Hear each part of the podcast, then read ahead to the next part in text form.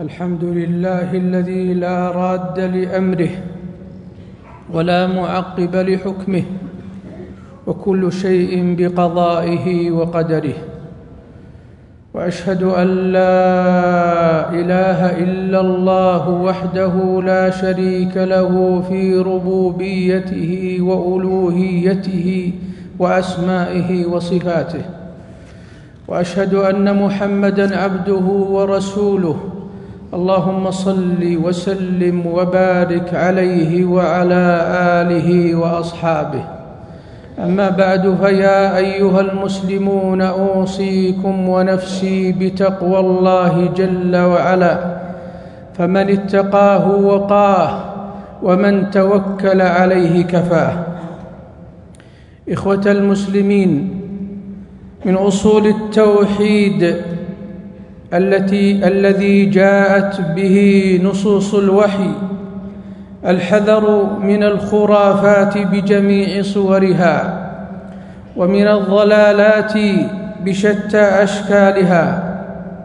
ألا وإن من الخرافات عند بعض قديما وحديثا التشاؤم واعتقاد التطير بما يكرهونه طبعا أو عادة متوارثة مما هو مرئي أو مسموع كالتشاؤم بشهر صفر أو بطير معين أو بسماع كلمة سيئة أو منظر قبيح فتجد أحدهم يصده ذلك عن حاجته التي عزم عليها والأمر الذي أراد تحقيقه فيمنعه ما تطير به من المضي في ذلك الأمر تشاؤما وتطيرا.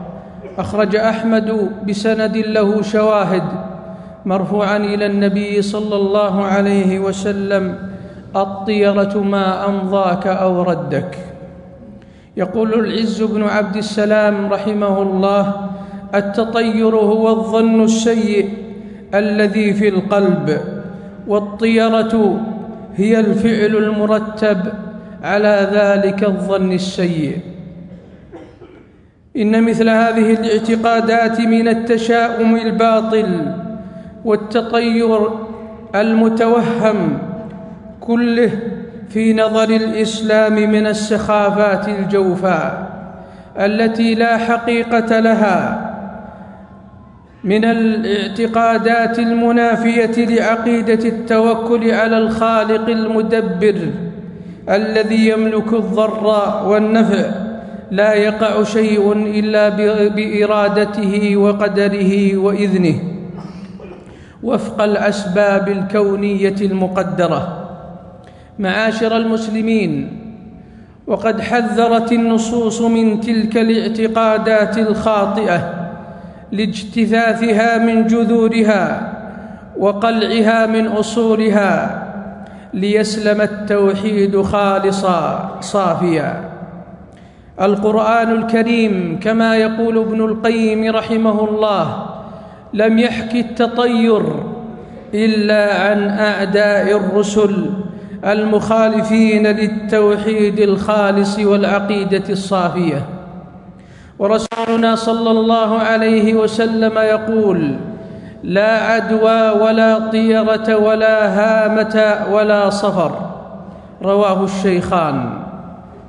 والمعنى أن هذه الأمور لا تأثير لها بذواتها البتة ولا يجوز للمسلم أن يعتقد بها أو فيها ولا أن يلقي لها بالا. فالواجب على المؤمن الا يستسلم لهذه الترهات والا تحول من اتجاهه والا توقف من عزيمته والا تصده عن حاجته ومصالحه. فالطيرة من الشرك المنافي لكمال التوحيد الواجب.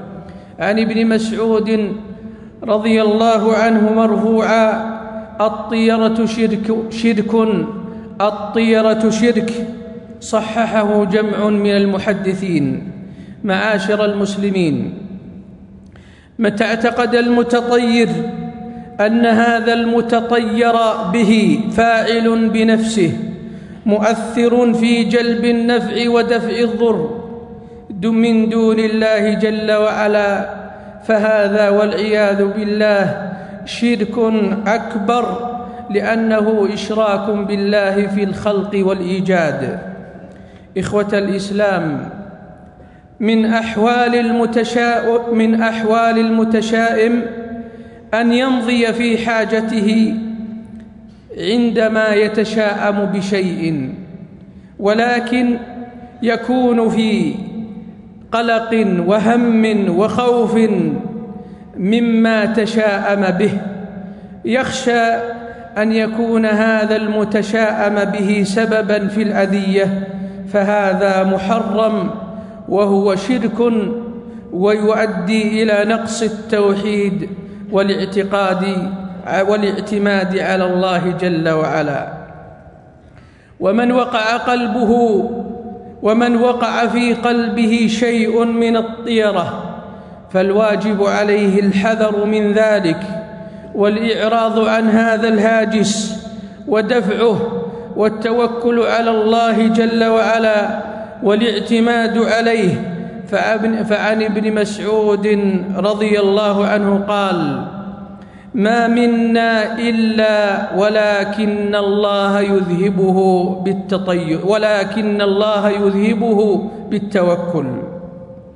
فالمسلم عليه الالتجاء إلى الله جل وعلا وتعلق القلب به سبحانه وأن يلجأ إلى الدعاء والتضرع إلى الله جل وعلا. ذكرت الطيرة عند رسول الله صلى الله عليه وسلم. فقال أحسنها الفأل ولا ترد مسلما فإذا رأى أحدكم ما يكره فليقل اللهم لا يأتي بالحسنات إلا أنت ولا يدفع السيئات إلا أنت ولا حول ولا قوة إلا بالله. ومن الأدعية الواردة أيضا. اللهم لا خير إلا خيرك ولا طير إلا طيرك ولا إله إلا أنت. أما من استرسل مع الشيطان ووقع في الطيرة وردته عما أراد فقد يعاقب بالوقوع فيما يكره عقوبة له بسبب الإعراض عن التوحيد الواجب. من صدق التوكل على الله سبحانه والاعتماد عليه وحده. فاتقوا الله عباد الله واحذروا من الأوهام المخلة بالواجبات والظنون المخالفة لعقيدة التوحيد لرب الأرض والسماوات. فالأمر كله بيد الله لا مبدل لحكمه ولا راد لفضله. قال الفضيل لو علم الله منك إخراج المخلوقين من قلبك لأعطاك كل ما تريد. أقول بارك الله لي ولكم. أقول هذا القول وأستغفر الله لي ولكم ولسائر المسلمين من كل ذنب فاستغفروه إنه هو الغفور الرحيم.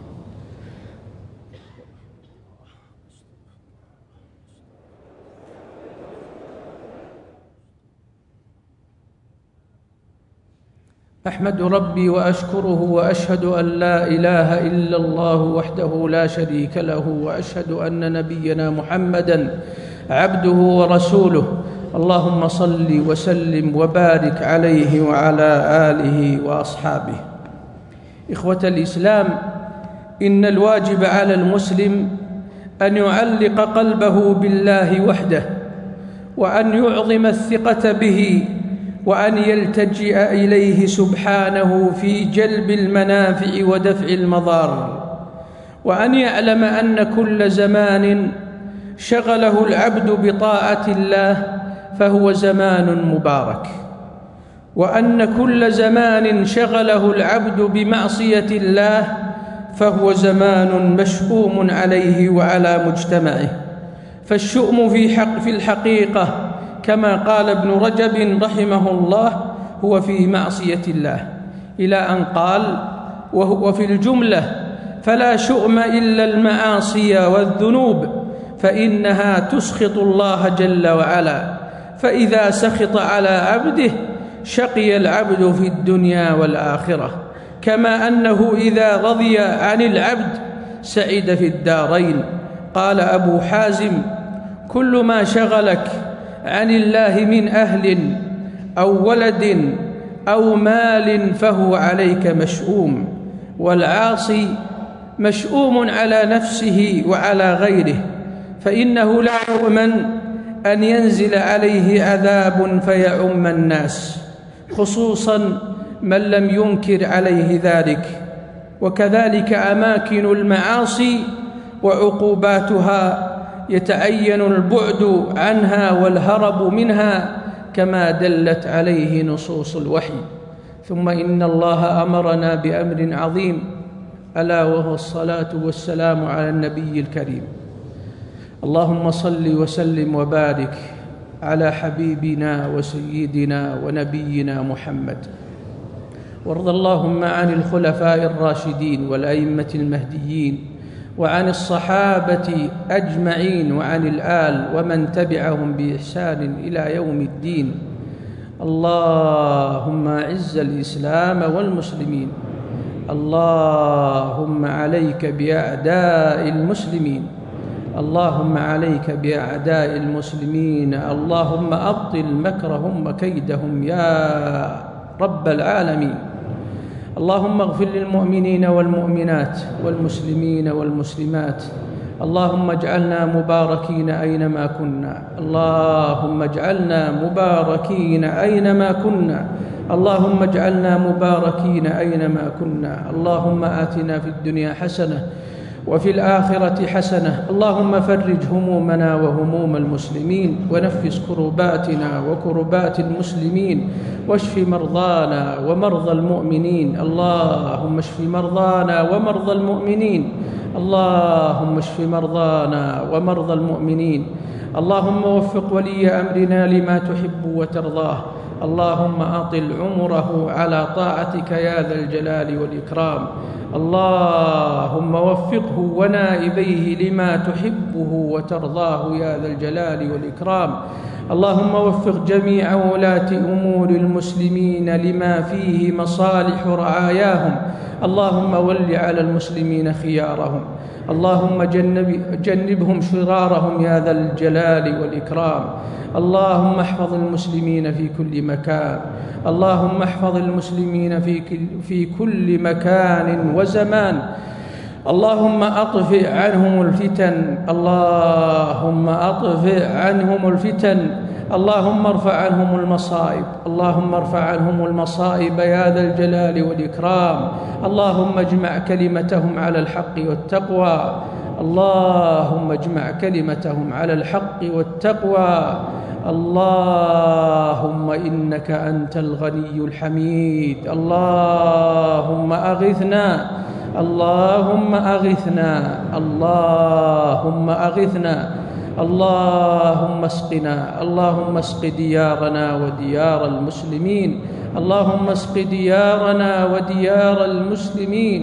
اللهم اسق ديارنا وديار المسلمين. اللهم سقيا رحمة اللهم سقيا رحمة يا حي يا قيوم. اللهم سقيا رحمة يا حي يا قيوم. يا غني يا حميد اللهم أجب دعاءنا. اللهم حقق رجاءنا. اللهم حقق رجاءنا. اللهم حقق رجاءنا. عباد الله اذكروا الله ذكرا كثيرا. وسبحوه بكرة وأصيلا.